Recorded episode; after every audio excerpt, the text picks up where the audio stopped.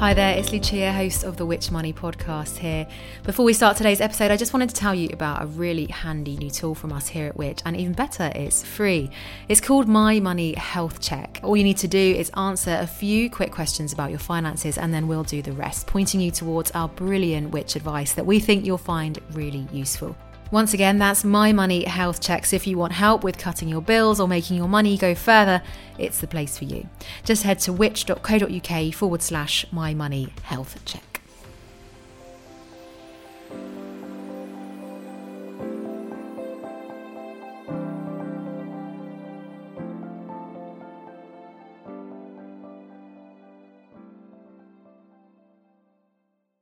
Welcome to the Which Money Podcast, your weekly hit of money news and personal finance hacks to help make you better off. I'm your host, Lucia Ariano, and here's what's coming up this week. Where they're bringing in this 95% mortgage scheme, it's really just dealing with a symptom of the problem rather than addressing the, the fundamental root cause there's an increasing number of people turning to self employment. They're just as entitled to get a mortgage and own their own home as anyone else is. And that lenders should adapt and understand that there are different ways of making a living. I wouldn't be too worried about the mortgage market. It is very robust. Even during the worst of the COVID times, we found that for people with bigger deposits, with greater amounts of equity, there were still good rates. This week, along with Which Money experts Stephen Maunder and Gareth Shaw, we've got an episode for you on the mortgage market. Now, with the number of deals picking up again after the pandemic and some very low rates turning heads, we'll be discussing whether now's a good time to get one and how much it could cost you, as well as how the pandemic has affected eligibility and what changes could be on the horizon for rates. We are Which. At the tail end of last month, there was a somewhat landmark moment for mortgages when TSB offered the cheapest fixed rate mortgage we've seen since 2017. And in the last few days, Nationwide and Platform, which is part of the Cooperative Bank, have followed suit, all offering rates under 1%. To get these deals, you need to be remortgaging and borrowing a maximum of 60% of the value of your property. And we'll get on to 60 to 95% mortgages later. But for now, Steve, if you're borrowing at this lower loan to value level, is it worth trying to snap up one of these sub 1% deals? And how significant is this really for the mortgage market? Well, the return of sub 1% mortgages is great news for people who are buying with bigger deposits or people moving up the ladder with significant equity in their homes. There is one word of caution, however, and that's that the headline rates might not be exactly all they seem. We're really seeing banks battle to offer the cheapest rates, but what that means is they're also whacking up their upfront fees. And some of the cheapest deals we've seen are now coming with fees of £1,500 or even £2,000. This actually means that borrowers could be a little bit better off taking a deal with a slightly higher initial rate but with a lower fee. So it's really important to just look beyond that cheap initial rate and look at the full cost of the deal before rushing in. So, as we've said, TSB's sub 1% rate is for remortgaging, but it's also offering 1.09% for people buying a home, which again seems a very low rate. Nationwide and Platform have followed suit with sub 1% deals this time, though again, we are still in this relatively low loan to value bracket of up to 60%. And if you're borrowing 90% or more, it's actually not looking so good, is it, Gareth? Well, it's certainly more expensive if you've got a smaller deposit to put down, and that's quite understandable, really. A bank is taking on much, much more risk if you only own, say, 10% of the property or 5% of the property versus 40% of the property. You know, if the value of the property that you're mortgaging against were to drop dramatically or even just by 5%, you know, there's the risk you could be in negative equity that if you defaulted on your loan repayments and the bank tried to sell the property to recoup their loan, um, they might not get all of that money back. So they charge you a premium uh, to lend to you uh, when you have small deposits because of that additional risk that they're taking. So that is why there is such a, a, a difference in cost between somebody who's got who owns a big chunk of their property already, you know, 60 um, only having to borrow at 60% loan to value versus somebody who's looking to borrow at 95 5%. Now, rates in the kind of higher end, the small deposit end, have been throughout the pandemic expensive and and we're going to talk about this later but you know in the 95% market for a long time completely non-existent you know that banks just retreated from that market and at 90% they were they were getting very expensive i know this intimately because I'm buying a new house at the moment and have been exploring the mortgage options. What do we do with the equity that we built up? We've probably got probably own about 20 to 25% of our flat at the moment, but we are going up. So, you know, we need to borrow more money. Looking at the different loan to values, you know, we started this process back in February, and for a 90% mortgage, we were being, you know, pro- the proposal was that we were going to be charged what 95% borrowers are being charged now. So rates certainly have come down. The best two year fixed rate at 90% is now 2.88 and, and when i was looking back in february that was around uh, i was finding rates around 3.5 to 3.75% so it's certainly got cheaper. And at 95% the best rate that we found again at a two year fix is 3.39% so as we've seen this trend for you know cheaper mortgages at the the low loan to value rate we are starting to see those rates come down at the higher deposit level. So this trend of mortgages getting cheaper uh, is certainly kind of permeating all of the different types of deals that are out there and part of this trend, then, to help out the people who are trying to get on the property ladder with small deposits, earlier this year the government introduced a new 95% mortgage scheme.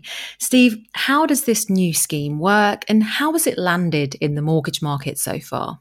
Well, as Gareth uh, rightly says, during the pandemic, we saw 95% mortgages pretty much dry up entirely. I think even as recently as this March, there were only five deals on the market and they were very hard to get. So, what the government has done is it's tried to boost that market by giving lenders uh, some encouragement to offer 95% mortgages. So, what the mortgage guarantee scheme does is it involves the government underwriting part of the mortgage. So, if the borrower who buys with a 5% deposit defaults on their loan, the government will take on some of the financial pressure that the lender would usually face. And this has really encouraged banks to bring back 95% mortgages. So the scheme launched in mid April, and here we are at the start of June, and there's 130 deals now available to choose from. So it's really soaring. We've also seen lenders begin to offer 95% mortgages again, but outside of the mortgage guarantee scheme. So they're saying we're happy to take on the risk ourselves because we can see that this market is really beginning to flourish. As Gareth has said, this is starting to result in downward pressure on rates. As Gareth says, we were looking at rates of around 4% on a 95% mortgage, and we're now seeing that come down as more lenders start to offer these deals. So it's still not quite as good a time to get a low deposit mortgage as it was before the pandemic, but things are certainly going in the right direction for first time buyers. So, despite the efforts of this scheme, are aspiring home buyers still finding it too expensive to buy? An interesting report from The Guardian found that single buyers in their 30s on the UK median wage will still be locked out of buying in around half of local authority areas in England and Wales which for reference is for men on a wage of around 34,500 and women on around 30,250. And we've been speaking with Dan Wilson Craw from campaign group Generation Rent. And he says 95% mortgage repayments could even set you back more than your rent. Where they're bringing in this scheme, uh, this 95% mortgage scheme, it's really just dealing with a symptom of the problem rather than mm. addressing the, the fundamental root, root cause. And it's not really going to help the people who who need the most help, who, who are least likely to buy with a 95% mortgage, there's a higher interest rate. It's obviously a lar- larger loan. So the cost of the interest on the mortgage is much higher than if you were on a 10% mortgage, a slightly lower interest rate. So that means that your monthly repayments are going to be much higher. And often, uh, you know, if, if you're taking a 95% mortgage, the mortgage payments are going to be higher than the rent on an equivalent home. While that might work for some people who are able, you know, who, who have the income to, to make those repayments. If you're already struggling to pay the rent and struggling to save, then you're not going to benefit from that 95% mortgage.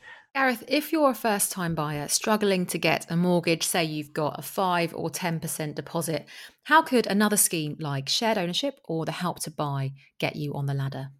If you've got some savings, if you've got enough to, to get you to explore 95 or, or 90, I would say that should be your first port of call, really. Getting a traditional residential mortgage if you can find the property that kind of meets your desires and it's at a level where you can afford to borrow the money is is a really straightforward way of getting yourself onto the property ladder without entangling yourself up in some complexities because these schemes are really beneficial to people but they do have a a drag on you because of some of their features. Mm. Um, but th- there are two schemes that can help get people onto the pra- property ladder. The first is the Help to Buy Equity Loan Scheme. Now, this has been revamped since um, April this year.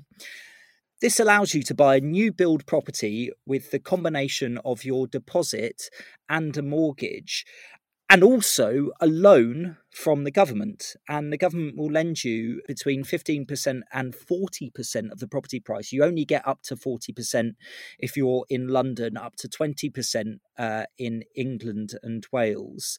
And, and essentially, what that helps you do is uh, put down, say, 25% deposit, the combination of your deposit and your loan and then get a mortgage on the remaining 75%. Now, as we've been talking today, the benefit of that is you get an extra boost to your deposit, which should help you hit that final hurdle of being able to afford a property, you also get a cheaper mortgage rate because you're borrowing at 75% LTV, where, as we know, rates are much, much more attractive than at 95%. So, you know, what I was saying just then is if you can get a 95% mortgage, fantastic. But if the monthly repayments are going to be way, way out of, of what you can afford or prohibitively high, then this could be an option because your mortgage repayments are going to be going to be lower as a result of having uh, a lower interest rate. And this loan is interest free for the first five years, and, th- and then you get charged interest on top of it. Um, there are also price caps on um, the value of the property that you can purchase using the Help to Buy Equity Loan Scheme, and that varies depending on uh, the region in which you're buying. So, in London, for example, the maximum value of the property you can purchase under this scheme is six hundred thousand pounds. In the northwest, it's two hundred twenty-four thousand pounds, four hundred pounds, very specific. In the East Midlands, it's two hundred sixty-one thousand nine hundred. I'm not going to reel them all off. We've got them all online at which.co.uk forward slash help to buy, along with a calculator as well that might help you understand um, what might be affordable to you. It's actually very, very useful. Mm. Uh, but but this is a uh, could be a useful scheme for you to use. On the other hand, you've got shared ownership. Now, this is where it's kind of also known as part buy, part rent. It's a scheme that allows you to buy a share of a property and pay rent on the rest um, and and that's really help designed to help people who have got small deposits and low incomes get onto the property ladder. So what you do is you you buy a stake in the property. It could be anything between 25% and 75% of the property. And you buy that from a, a housing association. And then you pay rent uh, up to 3% on the remaining share. Uh, you typically need to put down about 5% deposit, but that's only on your share rather than the whole value of the property. And then the pay, you pay the rest of your share uh, with a mortgage. And I guess the advantage here is that you you don't have to get a really large loan. So you put down your five percent deposit. Say you're buying a property worth two hundred thousand pounds.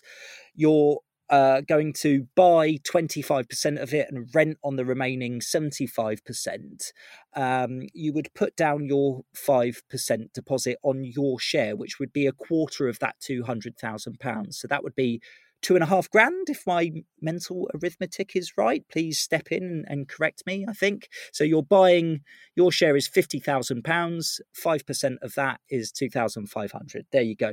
And then you get a loan for uh, the remaining 47500 So that's not a large mortgage, and that's what you pay interest and you make your repayments on. And then you pay rent on the remaining £150,000, uh, which, again, as I say, is capped at uh, 3% per annum. So I actually got onto the ladder, so to speak, using the Help to Buy scheme, and a friend of mine is just about to go through um, with a buy um, on shared ownership. But I have got a burning question: How much do these schemes really help you get onto what? How can I call it? A moving ladder? Are they relying on the property going up in value for you to go onto your next property?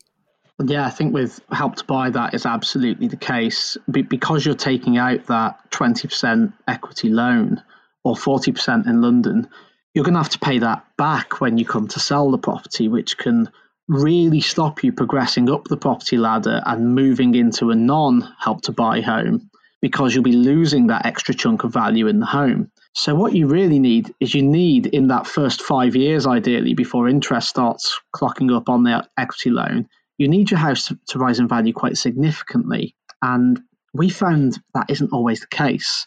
Uh, last year, I did a freedom of information request to Homes England, who oversee the Help to Buy scheme. And after a long battle, they basically released data to us that showed one in seven people who sell on a Help to Buy home actually do so at a loss, which leaves them in dire straits, really, when they're trying to progress up the ladder elsewhere. I think it was the National Audit Commission also did their own report into Help to Buy, where they found the majority of people who use the Help to Buy scheme could have actually bought a home without the assistance of the equity loan. So there are questions around whether it's really helping the people it should. And the government has sought to fix that and alleviate those questions a little by bringing in the price caps Gareth mentioned from April this year. I think with shared ownership, it's a slightly different debate because shared ownership is allowing people to buy a stake in a property that they otherwise might not be able to afford, especially if they're buying somewhere very expensive, such as London. But the problem with shared ownership is those costs adding up. So, service charges, rent, mortgages. And what that really means, you start getting into a philosophical debate when it comes to shared ownership. Is it better to own a share of something than to not own something at all. And I think it's a slightly different debate than Help to Buy in that respect.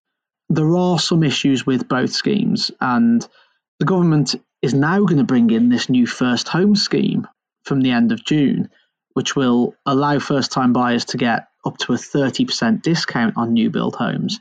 So there really is this kind of patchwork of different schemes that the government's trying to put together to help people get onto the ladder while also keeping property prices going and keeping them nice and high through the stamp duty cut. Lucia, I think the other thing is you as as that owner of that property to figure out about taking your second step, becoming a second stepper as it's known. If you were to remortgage to repay that loan, would that then just put you back at a 95% LTV? And it goes to the point I was saying at the top of that about kind of explore the traditional route first. And also the point Steve's just made about the National Audit Office is like, could you have just done it with a, a kind of a, a non assistance scheme uh, in the first place, and and I think that's and and property value will come into that. You know, uh, how much your property is worth when you come to remortgage is going to be um, kind of critical uh, to figure out how much equity do I actually have in this property once I've borrowed more to repay the loan that the government gave me. So mm. it's asking a lot as well. You know that that that those schemes attract first time buyers in a brand new property that's never been lived on lived in you know it's a, it's a really enticing alluring prospect for people and, some people may have may have leapt in with their heart rather than their head and then you know a few years down the line found that actually the complexities of the scheme when they want to move on when they want to take the next step kind of tangle them up in knots. So yeah it it's definitely something you should spend some time working through. I would always say, you know, anything to do with your mortgage, and I'm sure we'll talk about this later at the end, is professional financial advice, mortgage advice is absolutely critical to ensuring you can navigate your way through, you know, these thousands and thousands of deals and and the scenarios that each individual property throws up. Um, you know a good mortgage broker will help you decide what the best route is for you to to take your next step. We are which now, as well as the amount you're borrowing, there are, of course, other factors playing a vital role when you apply for a mortgage deal. It could be trickier if your circumstances change or you don't appear to have a stable income.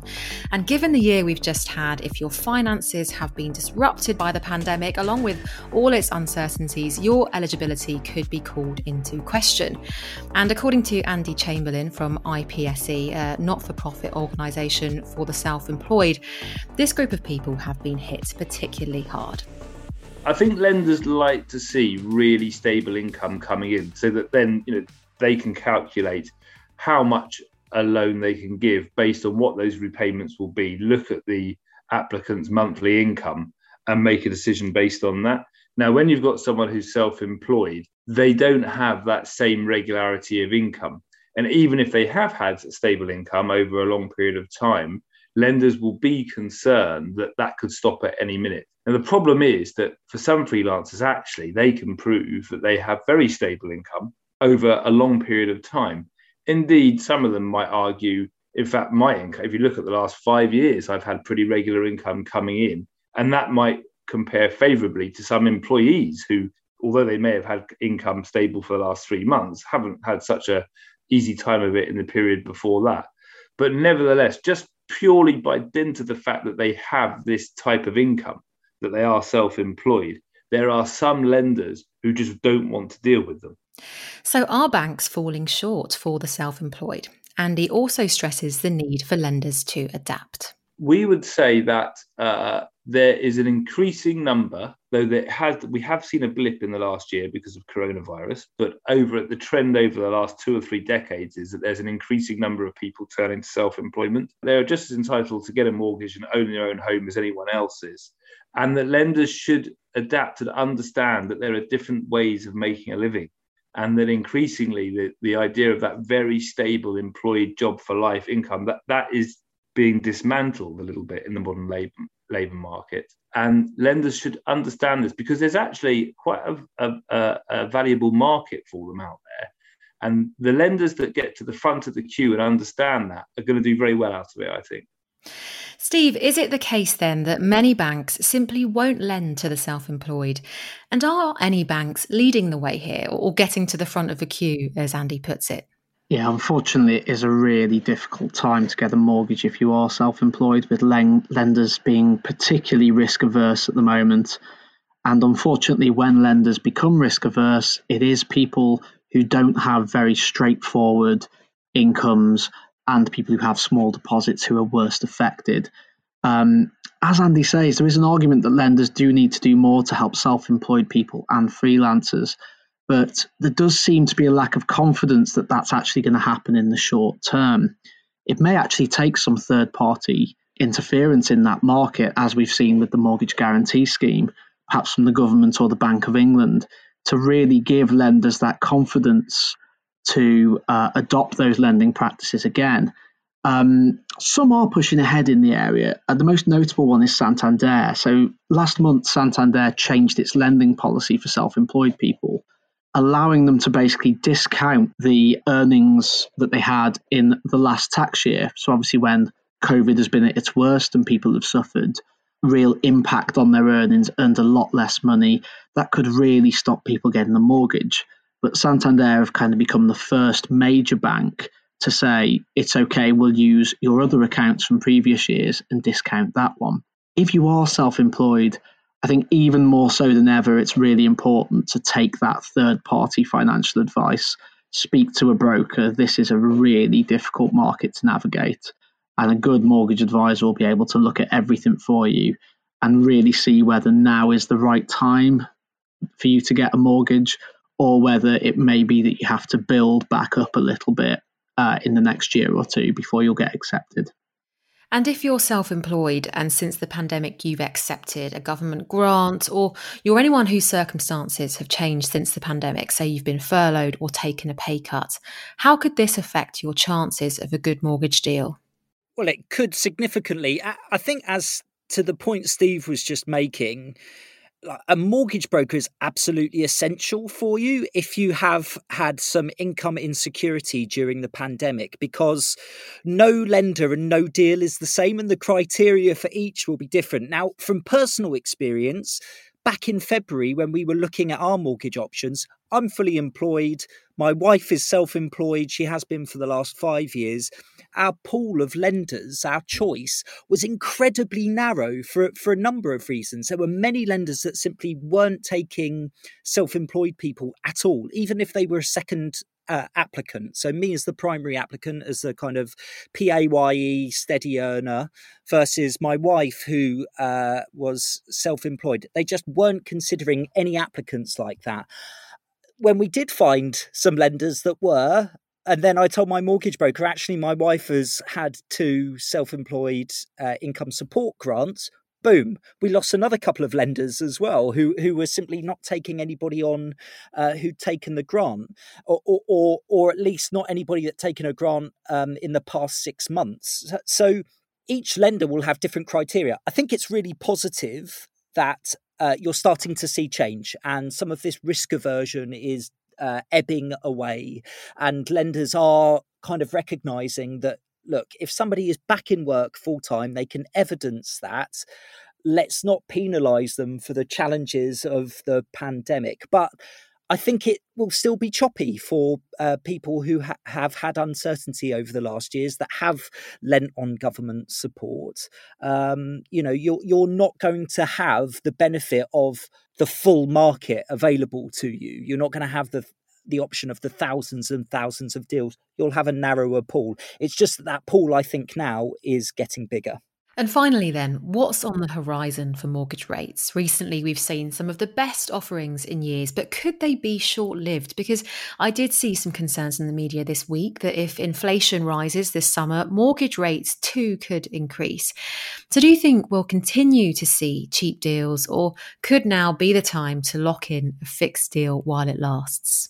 If you're borrowing at less than 90% loan to value, it's it is possible to get a great mortgage rate at the moment. We've already discussed those sub 1% deals. That means it's certainly a good time to lock in a deal.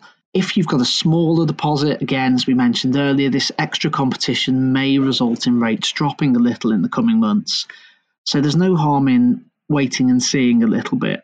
In terms of rates rising, I really wouldn't be too concerned about this. Like right now, you can get a mortgage at 80% loan to value with a rate of below 2%. So even a little bit of upward pressure in the wider economy would still mean the cost of borrowing would remain very cheap. Now, the property market has been massively inflated by the stamp duty holiday, and I think it's reasonable to have concerns that we might see prices stagnate or even drop when that ends. But I wouldn't be too worried about the mortgage market. It is very robust. Even during the worst of the COVID times, we found that for people with bigger deposits with greater amounts of equity, there were still good rates. And it does feel, thankfully, that the mortgage market has come through relatively unscathed. It's rebuilding back, and we're starting to see lots of great deals come on the market and lots of great rates too. Thanks so much to Steve and Gareth for joining us today, and thank you for listening to today's show. As always, if you've got a comment or question on anything we've mentioned today, please drop us a line in the comments wherever you're listening to the podcast or on social media at Which Money. And for more on mortgages and home buying or selling, visit which.co.uk forward slash property. This episode of the Which Money podcast was produced and edited by Rob Lilly, with additional support from Ian Aikman and Kim Carver.